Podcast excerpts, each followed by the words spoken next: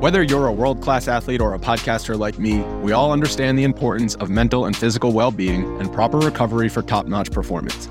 That's why I'm excited that Unifyd Healing is sponsoring podcasts on the Blue Wire Network. Unifyd Healing is a new and super innovative global network of wellness centers powered by Energy Enhancement System, or EE System. If you haven't heard of the EE System yet, then you'll want to listen up. This technology promotes wellness, deep relaxation, purification, and rejuvenation. Wherever you are across the globe, access to a center is easy and affordable. Interested in experiencing the EE System technology for yourself? Go to unifydhealing.com slash bluewire to learn more and find a center near you. That's Unifyd, U-N-I-F-Y-D, healing.com slash bluewire. No material or testimonials on the Unifyd Healing website are intended to be viewed as medical advice or a substitute for professional medical advice, diagnosis, or treatment. Always seek the advice of your physician or other qualified healthcare provider with any questions you may have regarding a medical condition or treatment and before undertaking a new healthcare regimen, including EE system.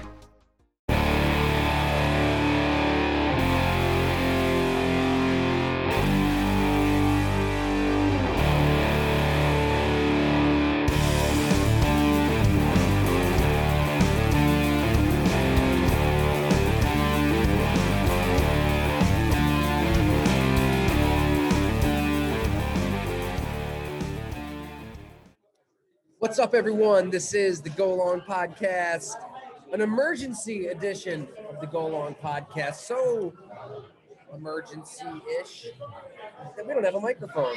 The connector is somewhere in my office at home, but we're here at Hamburg Brewing Company. So if the volume, if the audio is a little odd, that will You, you don't need why. to be. You don't need to hear the criticism about the audio today. It's there's a reason. You don't. We don't have the mic. Yes, yes. But when you're when you put out a story like this, we need to talk about it. We do. We have to get into it. This was good. This was a good one today. And what better place to talk Yeah. about it than Hamburg Brewing? Cheers. Cheers. everybody out there, thanks so much for listening, watching, however you take this podcast. And we are at Hamburg Brewing Company, drinking a little Louis. I'm very, very. I'm very, very again. You're, you're back on those sours. Making me. It makes me think I'm. It's 80 degrees out. Yeah. I hear you. I hear you. Yeah, it's it's good to tap into that a I'm little trying bit. Trying to trick myself. Yeah. But you're right. I felt at Go Long it was time to try to get some answers to Nobody else has it. Nobody else as, has. as Dawson Knox put an unspoken tragedy. 13 seconds. Everybody saw what happened at Arrowhead. Um, obviously, an epic, instant classic game. Patrick Mahomes, Josh Allen going back and forth, but um, you know whether it was after the game, in the immediate aftermath, the head coach Sean McDermott, execution, right? No That is your favorite details. word, I hear. Um, then 48 hours later, locker room cleanup day via Zoom press conferences, execution, leave it at that. Combine. Combine, Tim Graham, excellent reporter of The Athletic, buddy of mine, he's down there. He asked, you know, I loved how he framed it too. Like people want to know, fans want to know, um, given you know the magnitude of this game, how it ended, and the the line did not change. He said it was addressed to the level it needed to be addressed, and um, not gonna lie, Jim. I think as I kind of learn more about football, and we, we talk about this a lot on the podcast. I, I take a very like populist view of football in terms of thinking of the people that we see day in and day out, whether it's it's family members, it's friends, it's it's people that are you know, living, eating, sleeping, breathing this team. I mean, it's it is religious around here, and they're the ones that are going to be paid for this stadium. They're the ones that are sitting out there when it's negative, whatever degrees. And I feel like I, media, whatever. I mean, the media, I don't care. For these people that you filibuster on and on about and love, and you know, you can say all the great things you want to say about the fans. But you're not giving them an answer. I give them anything. Like, You have to- about Sean. Sean, right? Sean McDermott. You have, you have to stand there and like list off name to name to name, but something beyond the cyborg response of execution is needed. I would say. We just saw Jon Robinson, the Titans general manager, in tears a month and a half later.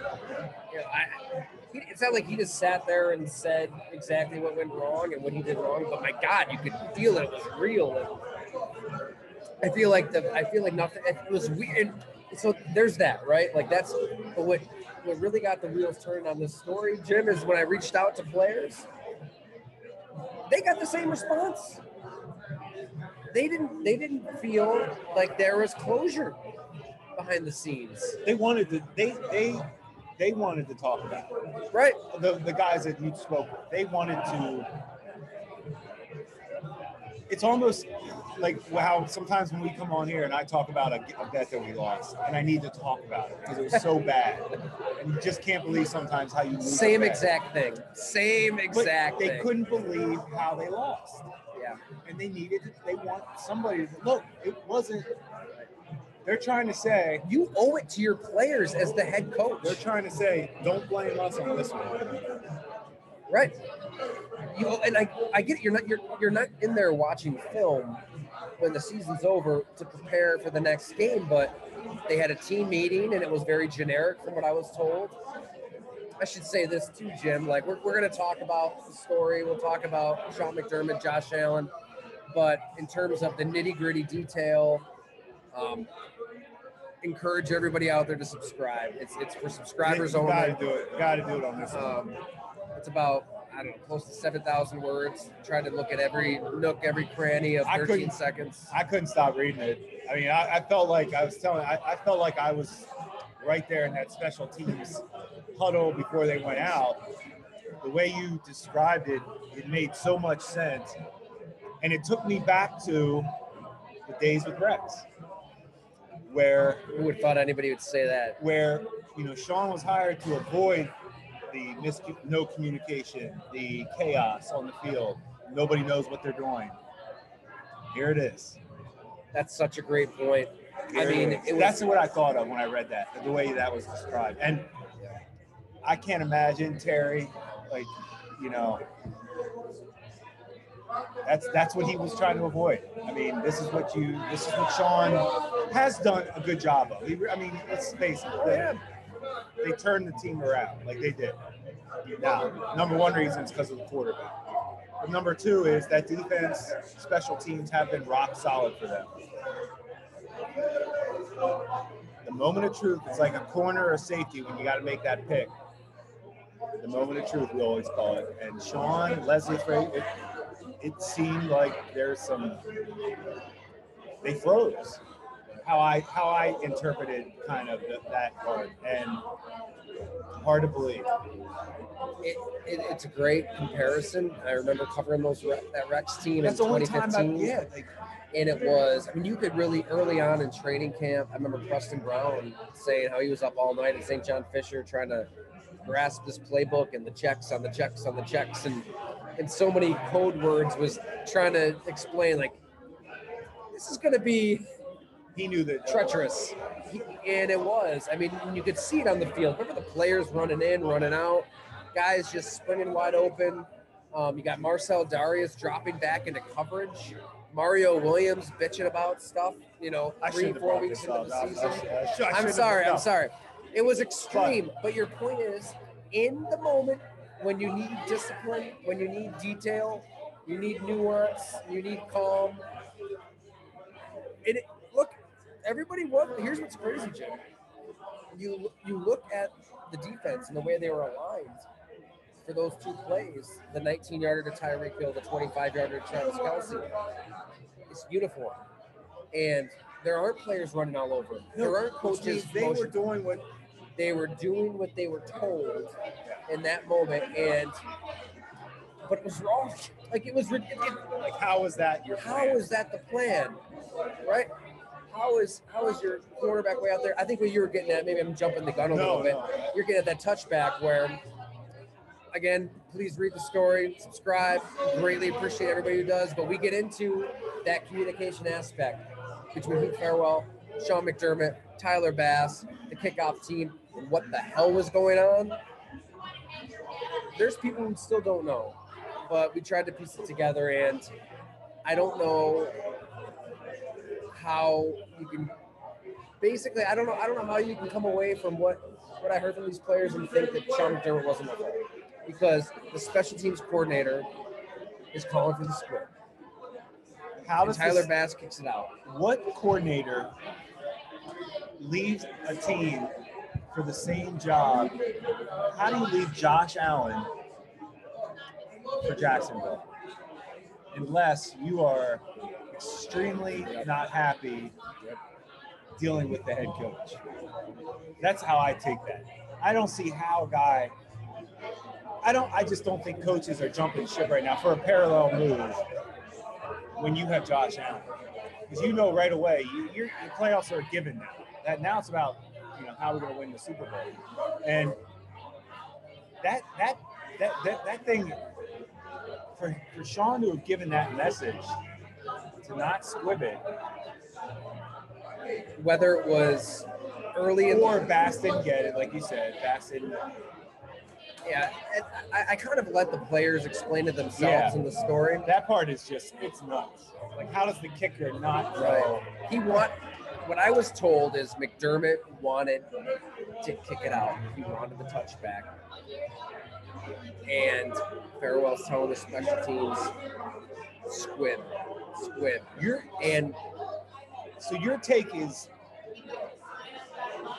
that he was going against Sean. yeah, there's a difference.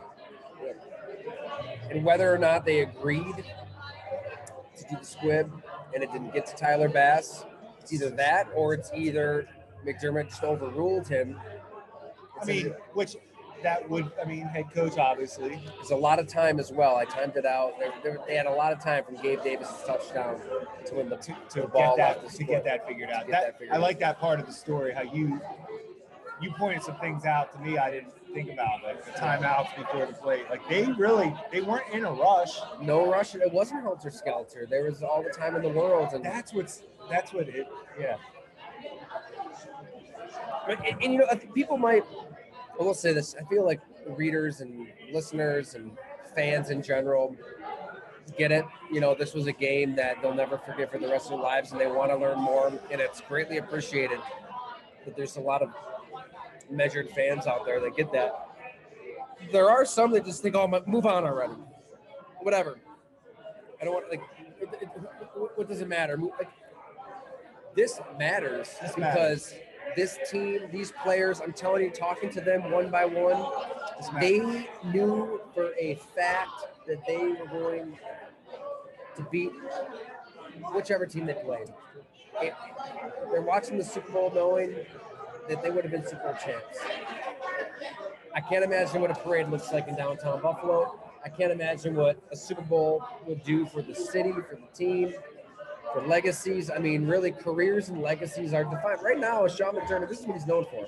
it's how you get look so it's how everybody everybody benefits like you know i benefited from our super bowl in new orleans you know it, it gives you some credibility as a, a scout or assistant coach you know you see what Daboll and joe schoen you know that, that but a lot of that goes to josh you know a lot of that's because of josh allen this puts like we talked about this but it's so hard to get back It is. and I know we beat that into the ground, but I think this story really It's hard to get that feeling back, you know. It that is- feeling of knowing that you're going to kick a team's ass, that you're that you've got Josh Allen, they don't, and you're going to score every time you have the ball. It's hard to get that You beat him. feeling. You, beat, you you had a home game in Buffalo coming. Yeah. Then you were going to win that game, and they know it, and they're sick about it, and they want to talk about it. And that's why whoever you know, that's why those some of those guys wanted to talk about it. It helps to talk about those bad things, and It's therapeutic to an it's extent. therapeutic to an extent. And Yeah. I, I that's how I read this story. I really just I, I kept putting myself thinking about being up in the box with Terry, or at that point in the game, they were probably down. They were in the locker room at that point. You know, you go down a little early. How's Terry taking in this all? Oh, This this game, oh, I, I what it means for Sean. McDermott. This is I mean, hard. you experienced I, just in general, Terry or anybody, any owner, GM, coach, you lose a game like that, you have to really gear up now because you know this is your time of year, the free agency and draft. But it's hard to even want to watch football. I'm like now they should be okay now, but like we talked about this too, but I'd, I would love to know how many of those guys really watched the, you know, AFC championship. It's hard. It's hard. You're like, that should be us. That should be us. Like I told you, when we lost to the 49ers, the Saints that year, when they, you know they split the safeties to Vernon Davis, I didn't watch football. I didn't watch the next games. That was our year to win the Super Bowl. Same exact thing, and I couldn't watch it, so I get it. And I was a scout. I'm not. You're not as invested as even as a coach or a player. I mean, those guys couldn't. I mean, Josh seems all right. Josh seems pretty good on vacation. I Yeah. saw him with Sam Darnold and hanging out, but but as he should, as he should and deserves. But when I say he's not okay, he's sick to his stomach. We know the competitor he is, and It's, I mean, Aaron Rodgers has won one Super Bowl. Dan Marino has Drew won. Brees Drew. Brees has won. It's, it's hard. it's, unbelievably hard. It's hard. AFC's loaded with quarterbacks. And I just Well, I was thinking about that when Jon Robinson was, you know, was tearing up, and I was like, I wonder if he's tearing up too because, yeah, I'm sorry, man, but you want to talk about hard to get back? Like you were a one seed with a, a- an average quarterback at best. When you're looking at the AFC and you're looking at how the hell are we gonna get back to being a one seed? These guys we got to go against. So he's probably like, they know they had an opportunity that they blew too. I want to ask you about the, the idea of accountability, though. So Like, yeah. this is a coach who has harped on it and process and culture and buying in and being detailed in the off season and and, and look I, I- know I like to make fun of that kind of stuff. He did change the culture. It was real I mean it was bad with Rex. bad with the whole building. Like Right. we've talked about that. It needed. He did the right. He changed the whole building. But if you're going to say this all Then you. and you are at fault. I think we can. Con- I can confidently say that from the non-squib to the defensive alignment, and we got, could have done a, another thousand words on overtime. You are the, the head coach. You are a defensive head coach. You are at fault, and the accountability is something brief that happened in the heat of the moment in a locker room scene that people can read when they subscribe. that um, That part I didn't. I mean. yeah, it was it was interesting. Well, so it I'm, goes I'm really. just, I'm just saying though, like, is, Yes. is is there something to that? So you you're around Sean Payton for some brutal losses. Brutal. I'll, I'll even say this: we poke fun at Rex Ryan. Holy cow, Rex was the most account. He'd stand there and take literal bullets for his players. I- and and that's who. It was Sean. I agree with you. This was his chance to get out there and just tell everybody what happened. Say, look, I didn't do a good job of communicating to the kicker, or we didn't do a good job communicating to the special teams co- coach. To like, just say it, and everybody will say thank you. Like I, they just want people just want to know, and I'm with you. You, you start using code words, and now it's like now you're asking people to dig into the story, and Right. or now players are like, oh, you're pointing it on us. Execution. Okay, guess what? We'll, we'll speak to Tyler. And you've lived in this game. That is what it means. If you hear scheme, like, and that's what I just feel like on the coaches- on the flip side, talking to players when they start talking about scheme, they're blaming the coaches.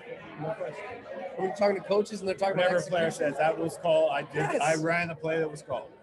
completely. So it's one of the players that I talked to for this story. I asked him specifically when you heard Sean McDermott use the word execution, did you interpret that as this was the player's fault? And he said yes, that others felt that way. So I, it's a moment in time. I think that it probably did piss off some players. That being said, I don't think that it's necessarily going to linger No, seven months from now into the No. training camp into no, week that one. that I- wouldn't I don't. be.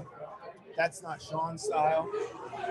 As he's trying as hard as he can to move forward, but everybody Yeah. keeps asking about it. But he's moving forward. That's his message. I'm moving forward, and he should. You have to at some point. That's one of those where it's not going to cost him his job. It'll always be remembered, but it doesn't erase all the good that has happened since he's taken over. Um, it just certainly now puts a it you wasted you wasted a year. You know, the year before they got waxed by Kansas City. We Good we, run. we talked about the Good shot, run. field Good run. goals. You know, we we coached afraid, but they were going to lose that game regardless. But then this year he learned from that, right? Right. Don't we feel like he well for the most part we felt like I mean, they punted twice. They, they killed two possessions and led to touchdowns. which is unbelievable because they weren't playing that way. And it does there is a feel to it like when it gets a little too tight, he gets tight. There's a player brought that up too. We get into it, but like, there's something maybe to that. I don't know what the balance is in terms of. We've talked. I hate bringing everything back to Rex because we've talked about it.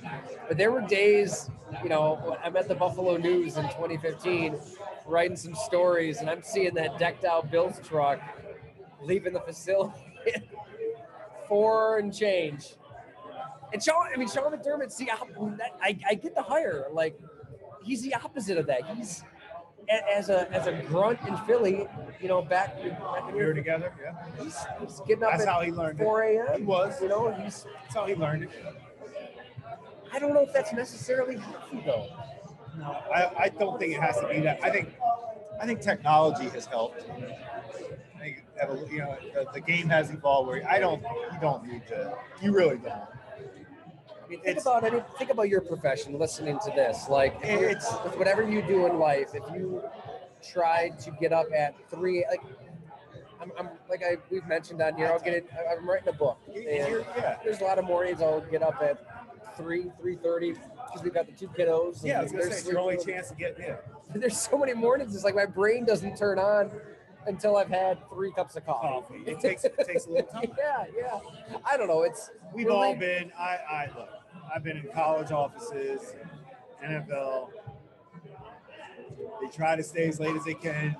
Usually at night, they're all sleeping in their office, like they're just falling asleep because they're afraid to go home. How much of that is just because you don't want people seeing you going home? That's what it is. Like, It's just it's scary, like it's sad, but it doesn't take away from how passionate they, they are passionate. They do everybody wants to win. The coaches want to win, Sean wants to win, players want to win. It's all about the players. And I think that's what's happening is the players are like we talk coaches don't win games, but they can lose games. That this is coming across very much that way. Where they're like, hey coach, what else can we do? Yeah.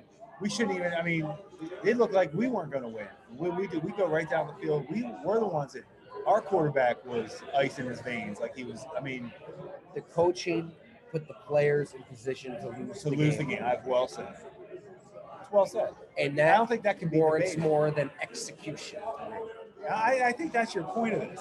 That's all you're saying. You're not even, which I like. I, nobody ever. Sean shouldn't be fired or anything like that. It shouldn't No. be a thought. That's not what you're saying. No, Just give it. Just talk about it. Talk about it. speak human beings talk about It's it. how we started the whole podcast. Yeah, yeah. I felt like when we first spoke, fans deserve to know how it went down. This is why we didn't draft Mahomes. We didn't want him. We didn't see him as the future. We were going to roll with Tyrod. The new coach said, let's roll with Tyrod. Okay. Plan in place. Let's get ammo. We can do blah, blah, blah. Point being, why not?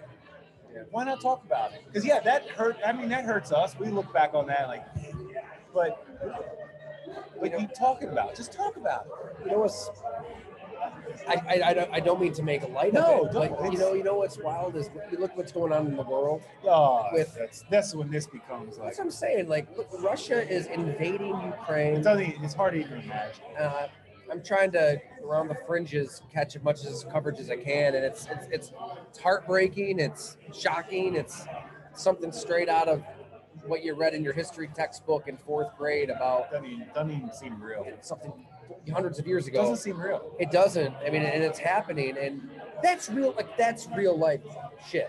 All right, people are dying every day. This is football. This is a game. That's what. I'm saying. So talk. Like, right. Talk about. it. Everybody get the sticks out of your asses and let's talk about Talk it. about it. Right? It doesn't. It's not nuclear codes.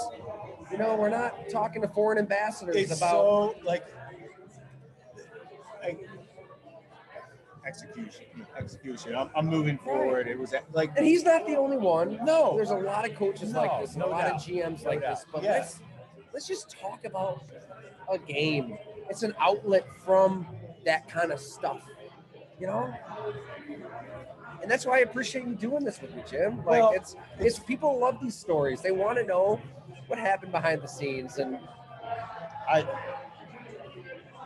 It is. It's. And you know what? Yeah. While, you, while you're thinking of that thought, I'll just say these players and coaches and people that I talked to for this story, it kind of had that type of feel.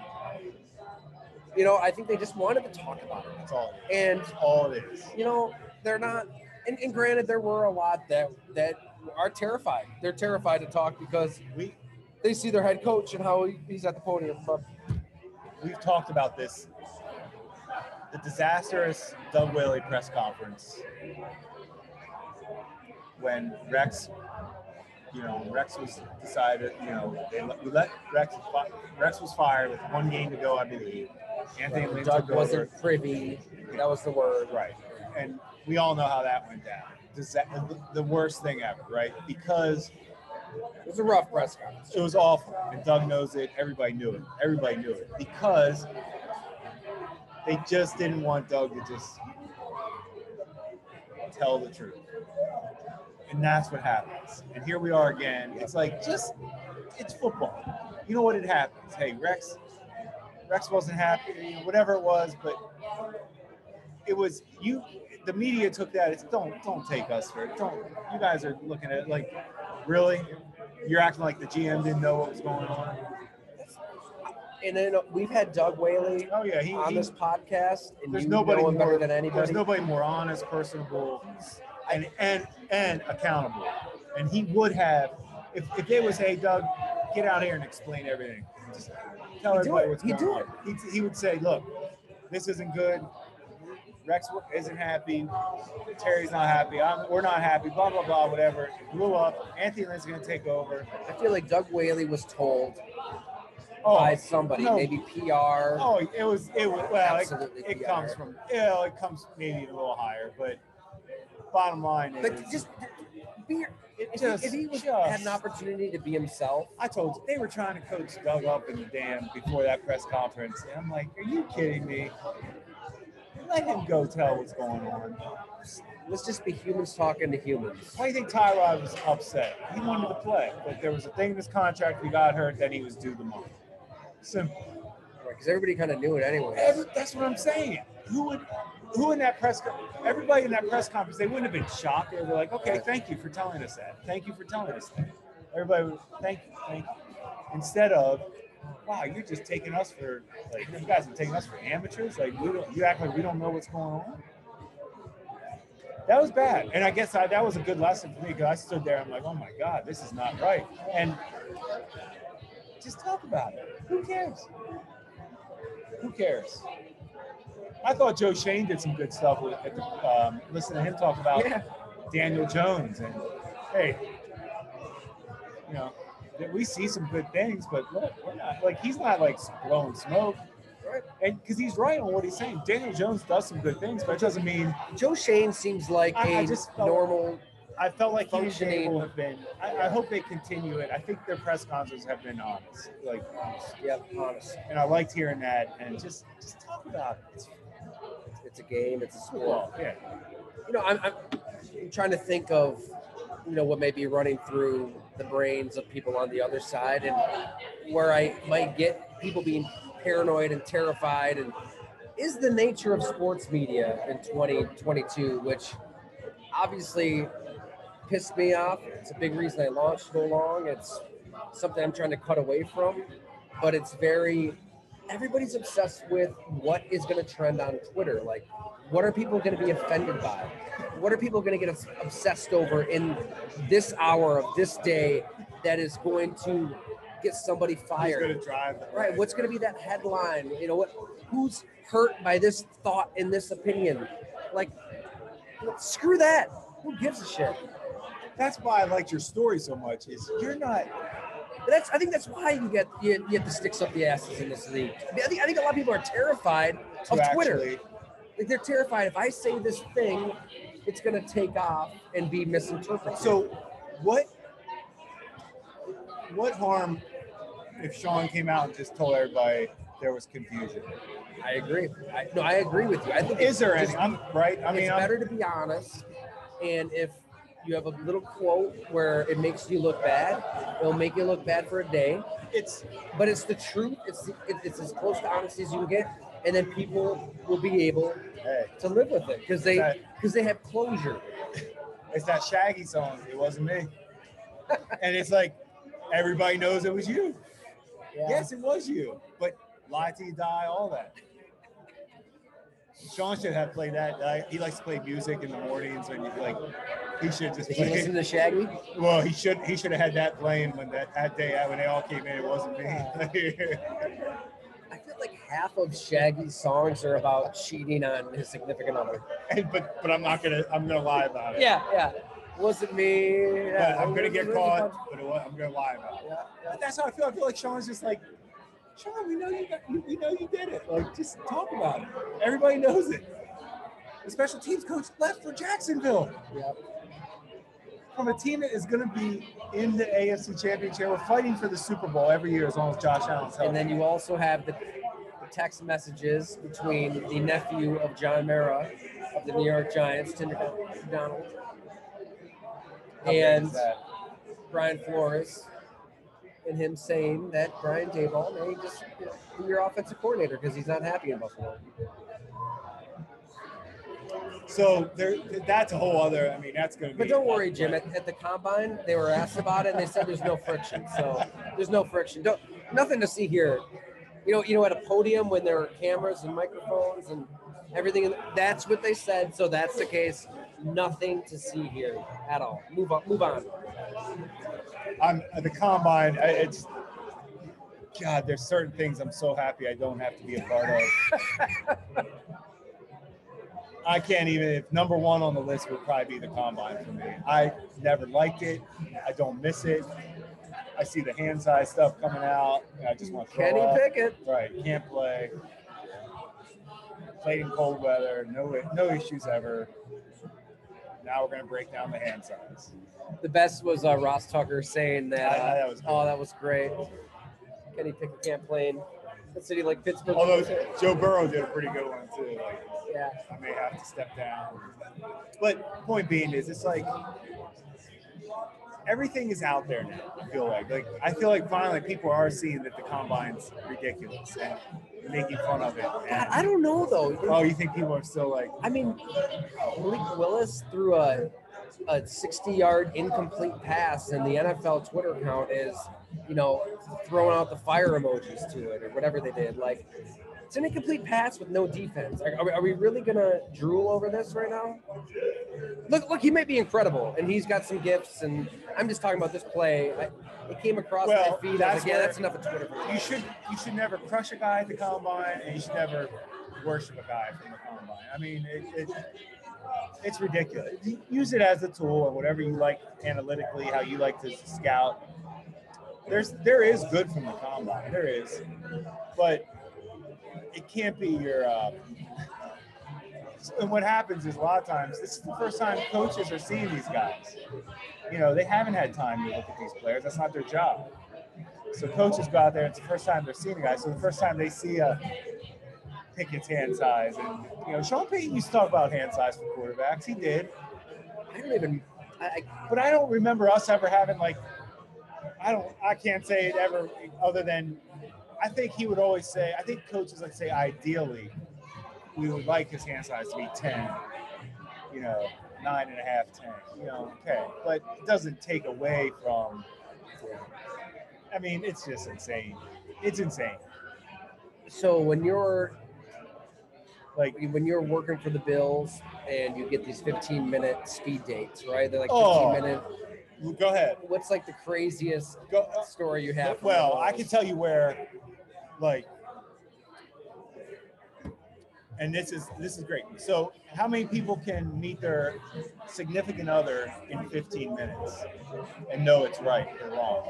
I, you know, look, I I'm, won't. I mean, maybe- me, me and maybe- Gina met on A, so you guys knew on 15 we- minutes. one date in, and we kind of knew we were getting married. So So it's 15 minutes. no, that you know, our first date, we were it was about four and a half hours at uh, the bar in East Aurora. So it's a little more. it's a little bit more than 15 minutes. You're right. Um, I can think of disaster interviews when you just feel for the guy. Josh Norman, when I was with the Saints. Really? Oh, was I that felt, bad? I just felt for him. Why? It wasn't right. They so we had these guys look at their plays. They were using Xbox controller because that's how you would rewind the play. Like they were hooked up. It, it was. I mean, that part was nice. Okay, hey Josh, here's a look at your. It was watching your plays at Coastal Carolina, good and bad. Okay, what did you do wrong on this play? Rewind it. What are you seeing on the formation? What do you see? Talk us through it. You know, and it's it's just a way to basically talk film with a player. Josh was nervous. He was struggling with it. He was struggling with it. Coach Payton walked out of the room. Really? He left. Wasn't happy. Um, and Coach Payton wasn't part of that draft. He ended. It's funny after that combine. I think is when his suspension kicked in, so he wasn't even a part of that draft, um, which I can remember too. Because Josh, I didn't love Josh Norman because he couldn't run. The, the whole NFL didn't, obviously, because where he went. The pro? Yeah, because of his 40 time. And this takes us full circle. Yeah. There was no player that was a better ball hawk, a better press quarter, an instinctive player, loved football. He slept with a football in his He bed through college. loved I football. remember doing a story at the Milwaukee Journal Sentinel talking to him out of college. But. I, I think oh, where I was did. going, yeah. And my point of that was where th- that, that 15 minute interview killed Josh Norman for the Saints. wow. Just because Oh, of that, a 15 Mahomes, when Mahomes interviewed with us, his voice was a concern. Because it now his voice is different. It is odd. He's worked on it, I think. I think. Really, it was a concern. we had him calling plays in the in the 15 minute thing. I'm sitting in the back with Terry. I sat in the back that time. I was sitting back there with Terry. Now I Terry knew how him. it didn't matter. And you know, he said, I'm thinking, I'm sitting back there thinking to myself, are we really judging this guy on his vo- like his Who was judging him on his? voice? Well, it, it was talked about when he left the room. I mean, just not in a not like oh I, I not more just like well I've never heard a voice like that. That's different, you know. right. That's what happened Well, it's really him. held him back, Joe. Oh, stop now. I laugh at myself thinking about Mahomes sometimes because I was concerned about, you know, well, I don't know if he's going to get away with his, you know, his risk taking and love. You weren't alone there. No, but obviously a lot of people saw stuff, but the voice or Josh Norman not feeling comfortable talking. I know I know Norman pretty well. I should shoot him a text. Maybe we get him on here to talk about that. That'd be fun. I wonder if he'd remember it. yeah, you probably would. I could take him through it because I remember because I, as the Saints, the area scout would always kind of would be in the interview and kind of talk through, it, and, and I'm like, oh man, Oh my God. that'd be a good one to see. You know what? Josh Let's catch up with That'd Josh. be a good one. Let's But yeah, on. Cordero Patterson, another one.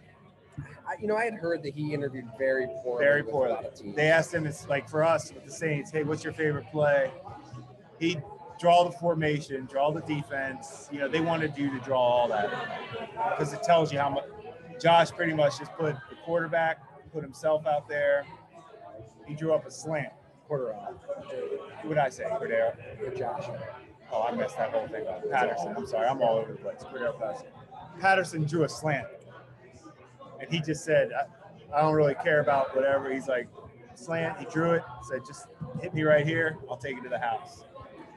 But that's how his career has been. And it was awesome. that's how his career has been. But he Get gets labeled right away as, well, he's not football smart. And you heard that from coaches too. You know, our our Bob McGinn here at Go Long. I mean, he does. And everybody out there, subscribe now because his draft coverage is going to be. oh, I, I you know, I'm not going to do a lot of draft coverage. We're going to lean on Bob. He's been that. talking to scouts nonstop, transcribing He has nonstop. all that, yep. um, definitely, we'll, we'll announce everything that we have going on there. But I'll never forget with Patterson, um, Cordarrelle. What I, did I mess that up? I think everybody does. Say Cordero, Cordero. I- Quarter, uh, Cordarrelle. that's horrible. And he's one of um, my favorite players I've ever. Scouts told Bob like he's not going to be able to run routes in the NFL. Well, we same thing. I, I had it. I love I love them. And our director of scouting for the Saints at the time came back from his pro day and said the same thing. Can't run routes because he's so high. He's high cut, Yeah, he is.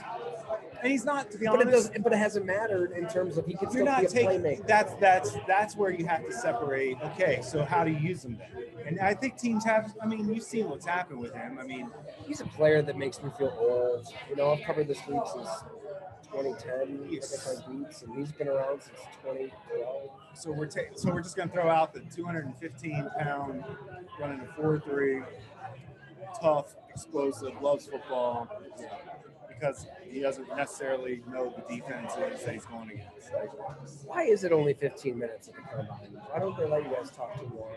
Is it just is there such high demand for all of them? high demand.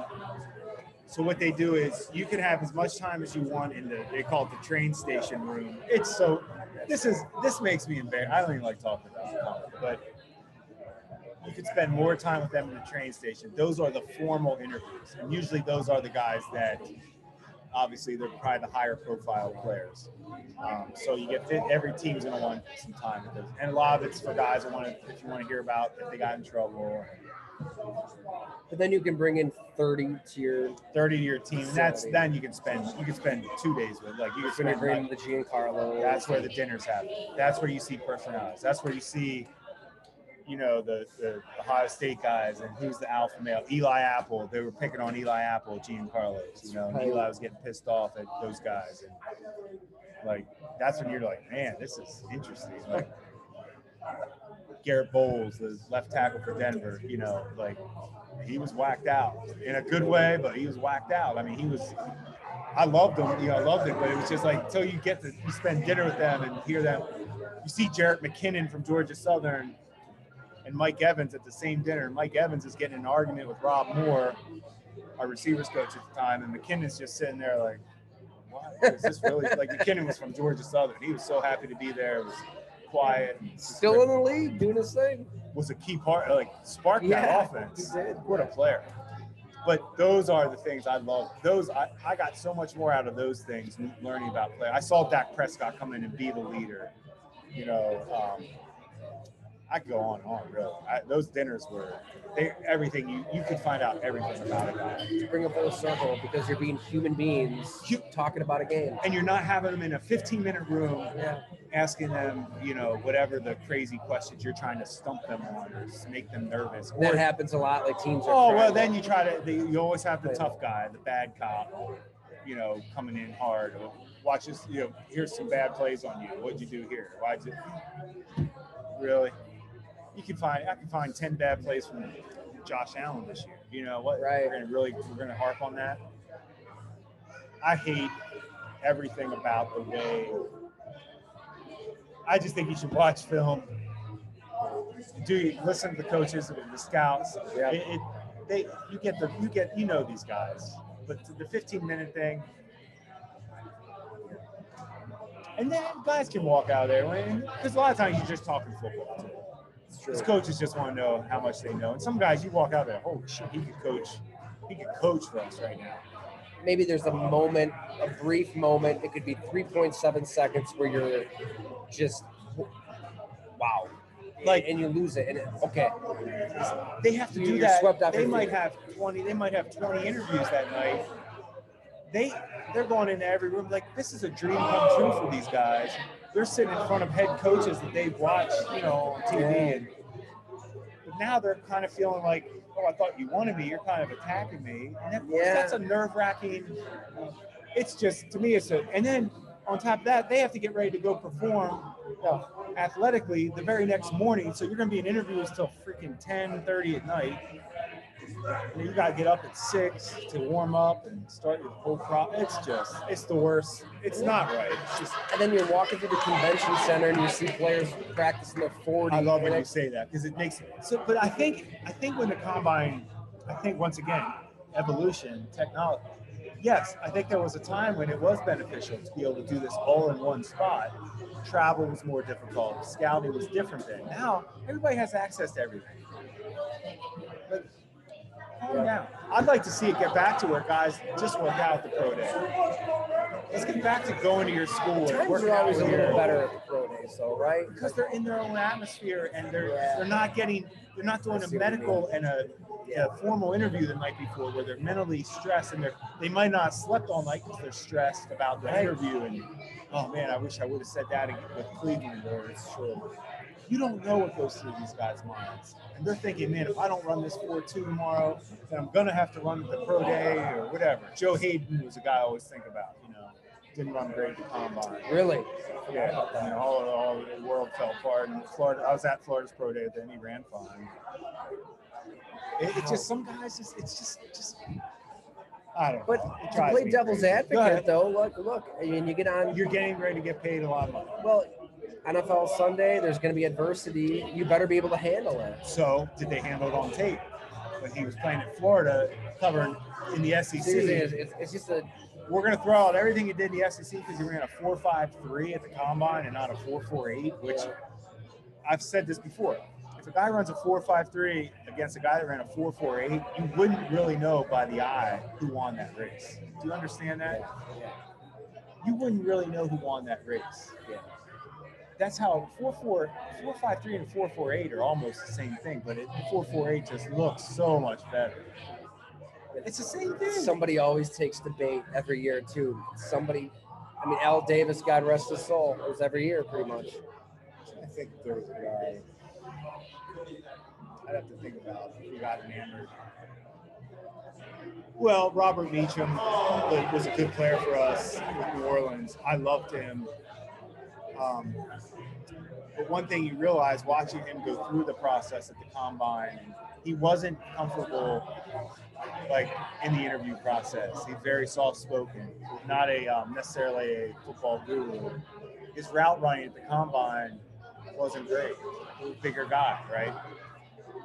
But he's 220 pounds and ran a 4-4, low 4-4, high 4.3. I'd have to go back and look. Bottom line is, he led our team in touchdowns the year we won the Super Bowl. So use them the way you can use them. But there's a, that was a thing where on tape, I did learn some things about Meacham through the process that I didn't always see on tape, where he wasn't as fluid a route runner as I thought he may have been. There's times too. I mean, I So you can get some things. I have a love hate thing with the combine because I do too. I agree with a lot of what you're saying, but I feel like you. It's. I don't think it's necessarily what Colin Kaepernick made it out to be in terms of slavery. That's I feel that's like the extreme. It, it the, the height weight that part. right. The first day is very strange. I went to one way and I'm like, what the hell is this? I think it's the strangest. thing Yeah, you're ever you're in your underpants or you're. You know, I, I think that part that's odd. that needs to stop. That's ridiculous. It's ridiculous. Okay, I think that part he was. But the drills and the Drills agility stuff, That's like not- it's your benefit. You're you're bringing value to yourself by jumping really high into the sky, running a good 40, catching passes well. Like if you perform, you're, you're helping your stock. I mean, you're showing, and you're and as a GM, as somebody running a team, you're Well- going to see who's fluid. no doubt. You're know, who's- competing one after the next, where you're going to see Meacham run around, Yeah. and then another guy in that draft class run it right after him. And you are competing. You do see side by side the quarterbacks throwing like Cam Newton didn't throw well at the combine. No, he didn't. I had everybody making fun of me because like you like him. I'm like, I'm sorry, just won a national championship. For Then a you team also that had have- no players. On the flip side, I, I still remember Johnny Manziel's press conference in the media, like everybody rushing toward the podium to be around him. It was like a, a herd of elephants, and we're just all around him. We're all like, and he knocked it out of the park. It was so many stories are written, so many tweets He was were. built for that. that He oh he had it down to a T. Oh, grown grown man matured, learned from his mistakes. I mean, it was smooth. His delivery was off the charts, and he only got worse, way worse. I did a so when I was working for the in the AAF for the San Diego Fleet, Mike Martz was our head coach, and Manziel was wanted to play in the AAF. So he was out in San Diego. So I went. Um, Whitfield, George Whitfield was his- Yeah, so Whitfield, we I went to this high school and worked Manziel out, and we, we, it was it was a I I scouted Manziel. I knew what he was. I mean, he was not never going to be good, but but he had. I mean, he did have he had big hands. Believe it or not, he was a smaller quarterback, but it was okay because he had big hands. But anyway, he um I remember being in the car with him after the workout. We were going some. Oh, we were going back because he was going back to inter talk to Martz at our facility. And uh, I remember just he was talking about his girlfriend at the time, and hey, things are, you know, things have been good with us, and um, things are changing. And I remember sitting there thinking, nothing's changing. like I think two months later they broke up. Oh. He ended up signing with Memphis in the AAF. It was, and he played fine, but I remember thinking, watching, I'm like, at the high school, at the workout, I'm like, I feel like I'm watching like a, you know, a, maybe an average, good average Division One quarterback. Like I'm not looking at this like NFL can't miss. Like Man. he's five, whatever. He was five eleven. How do I mean? I guess Mike Evans is a stud. Mike Evans But he's definitely still bailed. Johnny though. Like I Johnny remember was watching a- those games. Johnny it was, was, Johnny was exciting. an incredible college How football. did he do it? Well, I think a lot of the, the playmaking, you, the playmaking changes in the NFL. Yeah. Reggie Bush couldn't get away with the stuff he got away with. Right. Manziel couldn't either. Guys are just too fast on defense. Like, there's just too many good players on defense. That's all. I think that's all it is. And for Manziel, that was back in the. I mean, he was playing back in the when Texas A&M wasn't in the SEC and the Big 12. They weren't playing any good defense. There's no defense there, so there's a lot you could break down. I just think about the, all the stuff we do with these guys, and it's like, man, it's they go through a lot. Like Manziel went through. I mean, I'm, I, I was thinking that too. Here's a guy that was a first round pick, Heisman. Did he win a Heisman? He Yeah. won. Freshman. Heisman Trophy, blah blah. And here we are in a, in a car. We just worked out a high school in San Diego to play for a, the AAF. He really did try to hang on as long as he could, didn't he? He did. To his He- cray, he wanted to play He was all in. of these He was in great shape. I mean, he did. He was fine. He looked fine. What was the fan-controlled football league he tried to play in? that thing was. I. Uh, Whatever happened to that? it didn't get off the ground. I don't think, or it didn't. Did fade. it last like a few weeks? Bad idea. Yeah. I just remember he had that interview after. Win or lose, we booze. Yeah, right. That's it. They don't change. It's fine. Good. But anyway, it can. I think the whole point of this is stick to the tape. Don't let the combine ruin what you evaluated, and don't let it, you know, ruin it good or bad. Just use it as a tool. There are things you can get from the combine. I do Right. believe that. I just the 15 minute thing is like I do miss it. You know, I had so much work to do back here. I didn't make it this year for the first time in years, years. But so uh, that was a staple for you. yeah, so I was trying to work the phones hard, best we could for this story. But it is very beneficial to hearing things. Oh, it's story it's it's every deal's getting done. Oh yeah. Oh, I told you that. That's where that's where I was. At- at I was trying to. Kilroy's. Oh yes. In between workouts, I'm meeting with Matt Russell with the Denver Broncos, trying to trade for um, That's right. Tyrod. We were talking about that this time last year. Yeah. I mean, everything's getting done. Agents are out there. Free agency. Every free agent deals are getting done now. Yeah. It's not when the clock strikes. You know how we all think I, I, believe that they're following, you know, the rules. the rules of tampering. No. I just hope that Aaron Rodgers drags this out a little longer because I think we need to discuss him. We almost made it through a whole podcast here bringing him up. Don't we don't We did to. Mahomes. don't We did. Rodgers. So we, We- we stuck to it all. Every, all our, our usuals. All right, Yep. that's gonna do That it. was I good. think. That was a fun time. Great job on the story. Thanks, I really, Jim. I appreciate it as a just a football. Uh, hearing it was wow, wow. Thank you for your perspective. And Just really fun to read. Fun to read. we always kind of come back to that perspective you have in that interview room with him. But uh, no, I, I I feel like we, we're gonna with this podcast, of course, but at the newsletter itself, if there's a pressing question, if there's something you feel out there that isn't getting answers, let me know. we're gonna try to figure it out. Because I mean, I feel like they're in the, this NFL the way it's set up. Apparently, the NFL sent out a memo. Everything's back to normal. So hopefully, locker rooms will open back up for the media. Right? Maybe they'll make up. They, they just got rid They'll of make up a new strand of the COVID. NFL and got rid of COVID. Such bullshit. I'm sorry. I'll tell you, it was great last week to see my niece and nephew go to school with smiling face. Could fill up a stadium at the Super Bowl with no mask, but these kids had to wear them. It's it's still funny to see how many. Uh, let's not talk. I'm sorry. I'm sorry. It's, I'm not, very, I got it. it's a sensitive subject Sensitive for many, subject.